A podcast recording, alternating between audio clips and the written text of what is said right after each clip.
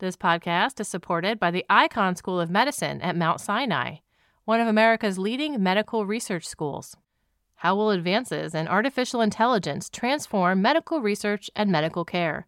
To find out, we invite you to read a special supplement to Science Magazine prepared by Icahn Mount Sinai in partnership with Science. Just visit our website at science.org and search for Frontiers of Medical Research Artificial Intelligence. On May 1st and May 2nd, Icahn Mount Sinai and the New York Academy of Sciences will be convening a major symposium in New York City on the new wave of AI in healthcare. For more information and to register, please visit events.nyas.org slash AI Health. That's events.nyas.org slash AI Health. The Icahn School of Medicine at Mount Sinai. We find a way. You listen to us to hear about new discoveries in science, but did you know we're a part of the American Association for the Advancement of Science? AAAS is a nonprofit publisher and a science society. When you join AAAS, you help support our mission to advance science for the benefit of all. Become a AAAS member at the silver level or above to receive a year's subscription to science and an exclusive gift. Join today by visiting AAAS.org slash join. That's AAAS.org slash join.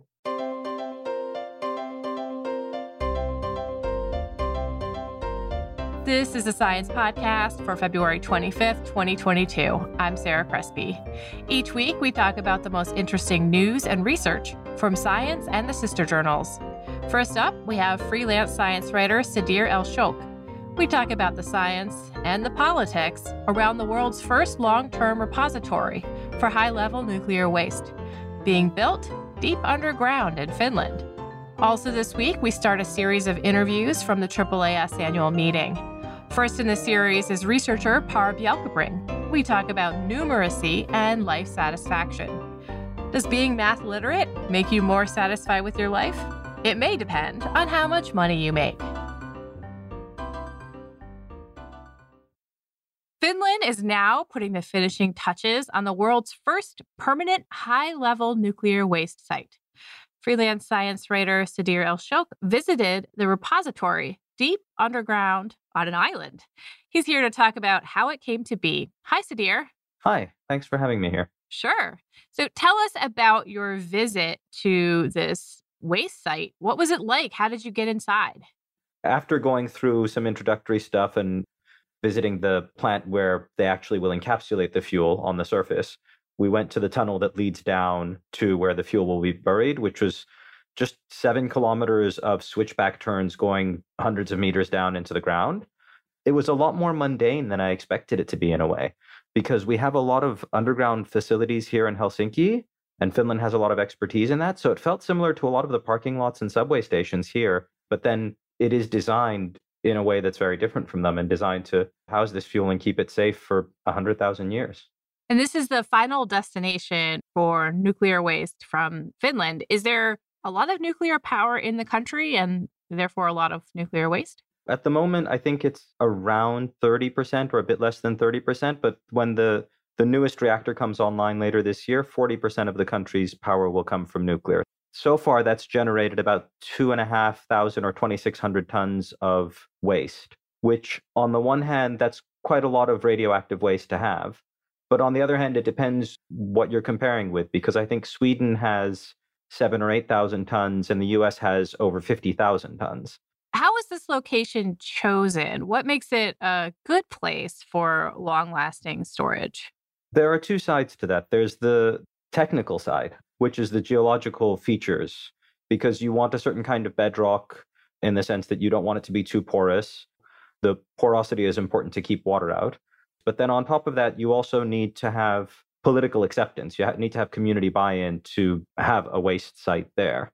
That was an important factor in choosing this site because it is one of the sites in Finland where nuclear power is generated. So the community there has a long relationship with the nuclear power industry and knows how they work. A lot of the people in the community either have worked in the plants or know somebody who's worked in the plants. So I think it was a lot more straightforward for the, the nuclear power company to deal with them. Right. I, you know, a lot of people are probably familiar with the debates around siting nuclear waste repositories. Long drawn out political battles that have happened in a lot of different countries. So this wasn't really the case in Finland. They didn't have a lot of resistance. There was some initial resistance in, I think, the 80s, but they basically were able to negotiate with the community to get to a point where the community was willing to accept it.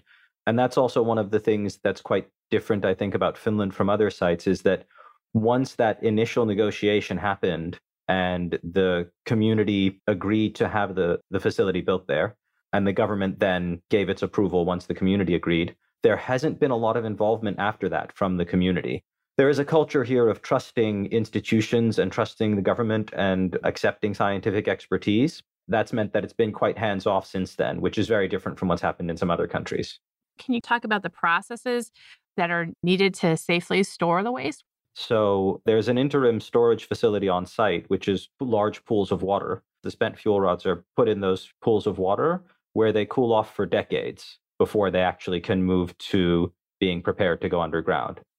All of this is basically on the same site. So it's not a very long distance that the spent fuel will have to travel from the interim storage site to the new building that they started in 2019 to build this encapsulation plant. When the fuel arrives there, the first thing that will happen is it will be taken out of the transport casks, and there's a room where it needs to be dried and put into the canisters. And that's the point at which the fuel is completely exposed, and obviously no human interaction is possible. The fuel will be handled entirely by robots. And there are three stations where the fuel will initially be dried and put in the, the copper and cast iron canisters, and then argon gas will be pumped in to create an inert atmosphere. So, what are these canisters designed to do exactly? In principle, they're designed to never break down and thus protect from water. But in practice, of course, nothing will never break down. Yeah. The entire system relies on a series of barriers that starts with the casks. The fuel is put inside a cast iron cylinder, which has slots where the fuel rods will go. And that fits within a copper canister. Both of those are designed to protect the fuel from water from reaching the fuel because ultimately the only way for the radioactivity to get back to the surface is if water gets in contact with the fuel and picks up some radionuclides that it can then transport back to the surface. Copper fit a lot of the technical needs that were part of the design. And the idea here is that even if water reaches the copper, because the water at those depths will not have any oxygen in it, that means that there will be little, if any, corrosion that happens. So, this is what happens on the surface. Then, once they're taken down and buried, the next layer out around the canisters will be this mineral clay that swells when it comes into contact with water. And that is designed to provide yet another barrier to block water from reaching the canisters and also to keep microbes away from the canisters. Where does the clay go? Does it go around the canisters or is the whole tunnel filled up with it? Underground, there will be long tunnels. I visited one of the first tunnels that's being built. It's pretty much exactly what you imagine when you hear a, a tunnel underground. Yeah. But within that tunnel, there will then be holes. There'll be about 30 or 40 holes in each tunnel, which is where the canisters will go. And these are big canisters and big holes. I didn't realize until I went there and saw quite how big these are. I think each canister is about eight meters tall. Oh, wow. Yeah. So in those holes, before they put the canisters in, there'll be a plug of the clay at the bottom, and then the canister will go in and the clay will be filled in around the canister, and then there'll be a plug on top. And then once all of the holes in the tunnel are filled, the tunnel itself will be filled with the clay. And then, of course, around all of this is the bedrock itself, which is yet another barrier to things moving. There's a lot being done to keep water away from the canisters. In this location, what would happen if water did manage to penetrate all these defenses? The safety case for this has involved analyses at various levels. And one is looking at the integrity of the canisters, and one is looking at the clay and so forth. But ultimately, then there's the question of well, what happens if, let's say, there's a systemic manufacturing problem and a lot of the casks just have a flaw and water gets in? And figuring out what happens then depends a little bit on the timescale that you're talking about as well, because it will take at least decades for the water to carry the radioactive material back to the surface. And the safety assessment has basically shown that even with systematic errors in the canisters, and even with water picking up those radionuclides and carrying them back to the surface, and even with people who are living on the surface, imagine in a few hundred years, there's a community that's living up there that's getting basically all of their food and water from the local environment, they would still end up with an acceptable level of radiation exposure. So, like within what we consider normal now from getting x rays and going on airplanes and stuff like that. Yeah, exactly. There's been a very big discussion, mostly in Sweden and a little bit in Finland. Sweden is using the same technology for their repository. And there's been a, a discussion about whether the copper will or will not corrode. Yeah. Which we can go into. But ultimately, the argument that the implementer has made, which the safety regulators have accepted, is that even if the copper canisters corrode, even if there is a problem with that, there are enough other barriers in place, including the hundreds of meters of bedrock, that exposure will stay at an acceptable level. So, are there other sites around, not just in Finland, but in Sweden, and I'm assuming other parts of the world where this kind of repository can be built with this similar scenario with the stability of the bedrock and the slow movement of water? The concept that's being used here was actually developed as a collaboration between the Swedish and Finnish organizations. And Sweden is just a little bit further back in the process, partly because there's been a bit more opposition there because of this corrosion question. In principle, this kind of technology could be applied anywhere that has similar bedrock.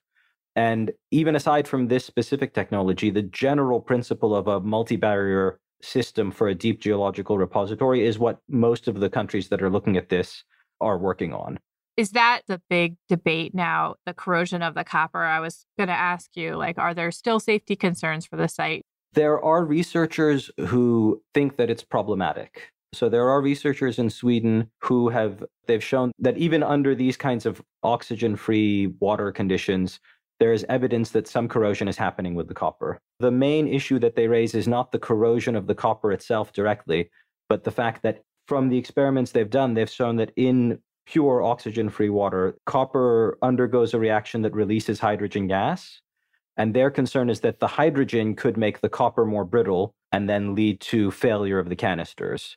But the people I spoke with think that it's unlikely to happen and that if it does happen, it will happen slowly enough that it won't actually make a difference, especially because there are all of these other barriers in place. So they've decided to go ahead with it because of that. But there are definitely people who are concerned about it. And then there are some other concerns that have uh, also been raised by the nature conservation organization here and some NGOs in Sweden and things like that, which is where we get back to the question of the fact that in Finland, once it was decided that this was going to go ahead, it was just left in the hands of the regulators. Whereas in other countries, those concerns have led to more pushback. The reason I stress that is because I think this story is often told from the perspective of Finland is able to do this because they managed to get community buy in. And they managed to get community buy in because Finnish society is a consensual democracy and so forth. And that is all true. But the other side of it is that you can call it a consensual democracy, or you can say maybe they didn't push back hard enough and interrogate as much as they should have. What are some of the concerns from the nature groups and the NGOs? Part of it is they're saying if there's still any doubt about the corrosion, then we should just wait and figure it out. Which, on the one hand, that's a fair point. But on the other hand, while we're waiting, the waste is sitting in facilities above ground and accidents can happen. But on top of that, they're also concerned about things like bioaccumulation of the isotopes and the fact that these are predictions that are happening over the scale of 100,000 years. There will be another ice age. There will be probably some earthquakes, things like that. So it comes down to how much, how willing are you to accept our ability to predict on that time scale? Because ultimately, these are these are models. Yeah, and we have no way of testing whether or not something will last 100,000 years. We have no way of testing it. But one of the people I spoke with at Sandia Labs in the US told me what I found a compelling reason for believing that this kind of technology would work, but also a really fascinating story. Apparently, one reason to have confidence in the ability or in the safety of a deep geological storage facility is that, in fact, somewhere in West Africa, I can't remember offhand exactly where it was, about 2 billion years ago, a fission reaction just started by itself in uranium deposits underground and ran for some thousands of years. It wasn't the same power levels as we have in our reactors, but basically, there was just a natural fission reactor going for a while and it generated spent fuel essentially. We can and people have looked at how far the waste from that reaction, if you want to call it that, has moved. And it's moved quite minimally. It seems that the rock and the structures around it do a really good job of keeping it in place. That's without engineered barriers. Of course, that's also without humans digging a big hole there first. when exactly will the repository be ready to receive the first canisters? If everything goes according to plan in 2024 or 2025. What's the capacity for this facility? How long is it expected to function before you have to seal it up? It's actually designed to store about six and a half thousand tons. It will take them about a century to build it and store all of that waste. That timeline is determined by the, their plan to build things, but also by the fact that the newest reactor that should come online or be connected to the grid this year is expected to run for about 60 years. And then it takes about 40 years for the fuel to cool down. So the last fuel from that reactor will be ready to be buried in about a century. So that's kind of their their timeline. It didn't even actually come up in the article, unfortunately, that we don't have century scale projects.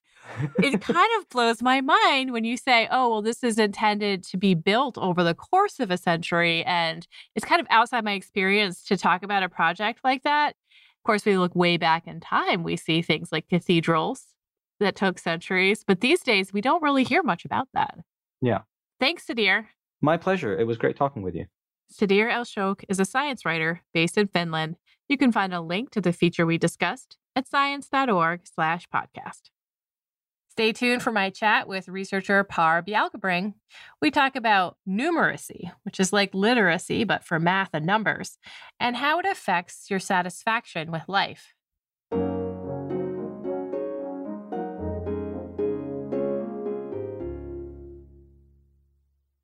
This week's episode is brought to you in part by the Eppendorf and Science Prize for Neurobiology. Are you or one of your colleagues doing great neuroscience? If so, then we encourage you to apply for the prestigious Eppendorf and Science Prize for Neurobiology, an international prize which honors young scientists for outstanding neurobiological research based on methods of molecular, cellular, systems, or organismic biology. Submissions are due June 15th. Visit science.org/eppendorf to apply today. For the next few months, we'll be highlighting some talks and panels from the AAAS annual meeting, which is wrapping up this uh, second week of February here. Today, we have Pär Bjälkebring, Senior Lecturer in the Department of Psychology at the University of Gothenburg. We're going to talk about numeracy and life satisfaction. Does being number literate affect how you feel about your life? Hi, Pär. Hi, Sarah. I've heard of literacy, being literate, being illiterate. But there's also something called numeracy, being numerate or innumerate. Being numerate means that you are better with numbers, better with math. We test numeracy with a math test, actually. Questions that might be if 1% of people would get this disease and there is a thousand people, how many people will get the disease? We might have much harder questions than that. But we know that from studies that a lot of people, Americans and Swedes, have a fairly low numeracy and might be called innumerate. What would that make hard for you in a daily situation if you were innumerate? It might be hard for you to understand how a credit card works. It might make you misunderstand how much a loan would cost you, even a short term loan, like a payday loan. It might be mm-hmm. hard to compare your salary to a yearly or a monthly or a hourly salary or incorporate for a lot of people that work as gig workers to understand how much money you actually get over when you have to pay for your car, your car insurance, gas, and things like that. There's a lot of math that you need to do in daily life. And where does numeracy come from? Can we say, you know, this is something people learn in school? This is correlated with education? It does. It does. And, and we learn a lot about numbers and math in schools, but not all education is equal. So even people with the same education and even people with college degrees might differ greatly in their numeracy level. And some people with high education and are, are that are well, you would say intelligent in different ways might be lacking in their numeracy level and might be actually innumerate. Yeah, I definitely noticed some of the brightest people I know will still say things like, oh, but I'm bad at math or I'm afraid of math. You know, I can't talk about this without talking about math anxiety and oh yeah, and things like feeling not so confident with your numbers. And we know that feeling not confident with numbers will lead you to avoid learning more about math. And that can actually have big consequences later in life because we know also as from our research that numeracy and being good with math leads to greater incomes and it actually influences people all the way up Um, until the retirement.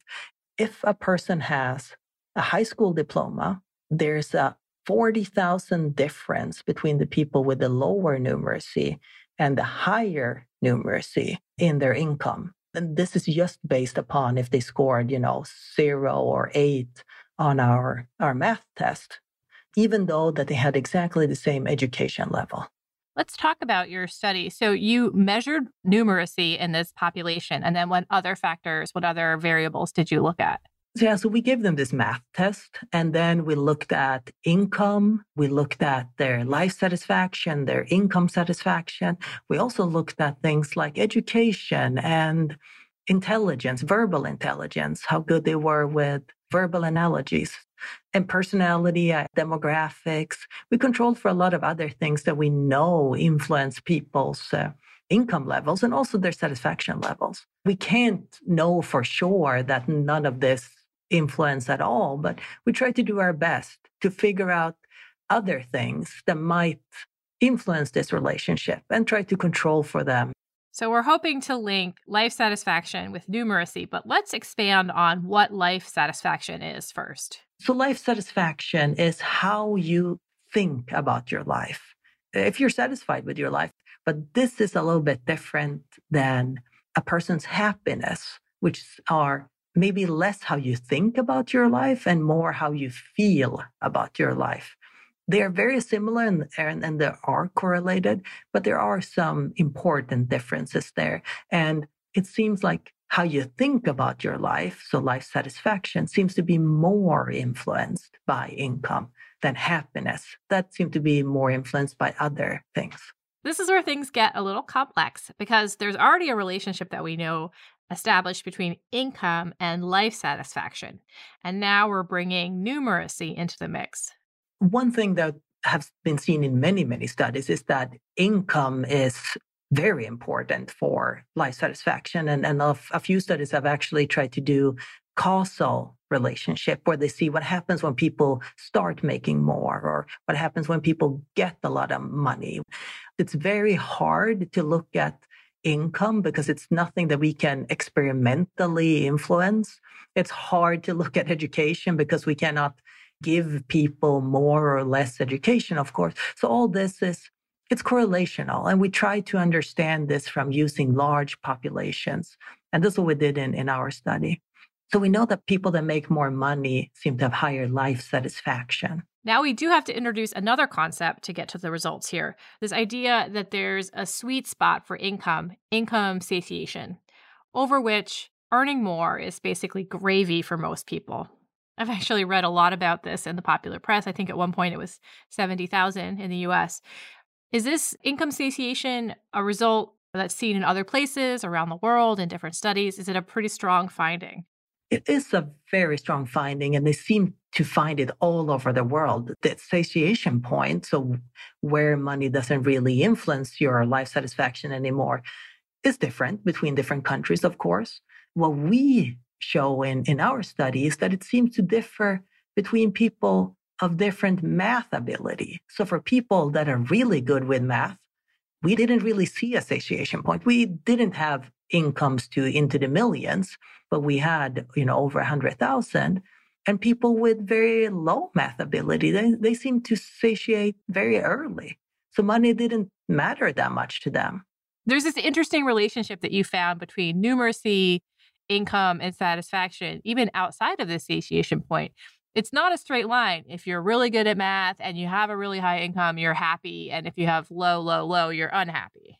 It's not. So basically, what happens is, and we thought that this was very interesting, that when you look at, at numeracy, it's not that everyone that are good with math are automatically really, really happy. Mm-hmm. Or really make a lot of money, right? or really make a lot of money also. We had we had a lot of people that were really good with math that did not make a lot of money. And what we saw was actually that the people that were the best at math were at the same time as there were these rich, really happy people that were great at math. We also saw that there were people that did not make a lot of money and they were actually the least satisfied. So they had the lowest life satisfaction, the people with the highest math ability, and the highest life satisfaction at the same time. And this comes from this satiation, as I talked about before, because if you really care a lot about money, that it seems like people high in math does, if you don't have any money, of course, you're going to be very dissatisfied. But if you have a lot of money, you will be very satisfied. Yeah. One thing I was thinking about, I think it was a question from the audience about if you're more numerate, your income might go up and how that might work. And I thought about there's this financial advice that I see a lot online that says once you make a certain income, you need to split it into savings and fund money and mm. retirement. And so that you start to think differently about your money and your income and see what exactly you're doing with your money. So if you become more numerate, you start to examine your finances more minutely. I think that that is absolutely correct. And you not only examine your spendings or your finances, you might actually start thinking about so, am I making more or less than other people that I work with? When you start thinking about your own income and you start comparing it to others and you start thinking about how much is this per year? How much is this per hour? Or how much does someone else make? And we know that there might be huge differences within the same workplace. And one very common thing people talk about is that men makes more money than women. When we start to compare your salary to maybe statistics or to other people's salary at your workplace, I think that that comparison might make you satisfied if you realize that you have a high income and also dissatisfied if you realize that your income is lower than others. And I think that that dissatisfaction will make you ask for more money from your boss or will make you if your boss doesn't want to pay you more, will make you quit eventually. Because it is like this affective, this emotional response that we get from number comparisons and thinking about numbers and, and incomes. I think that then helps us act in a way. If, if numbers is just numbers and we only understand them without feeling anything for them, we might not act. But when we start understanding them in a way that it makes us feel annoyed, makes us feel happy, I think that then we will act also. Then we will change something. I think that that might be one of the processes here that makes people higher in numeracy make more money. On the panel today, there were a couple other speakers that were interested in numeracy and representations of numbers.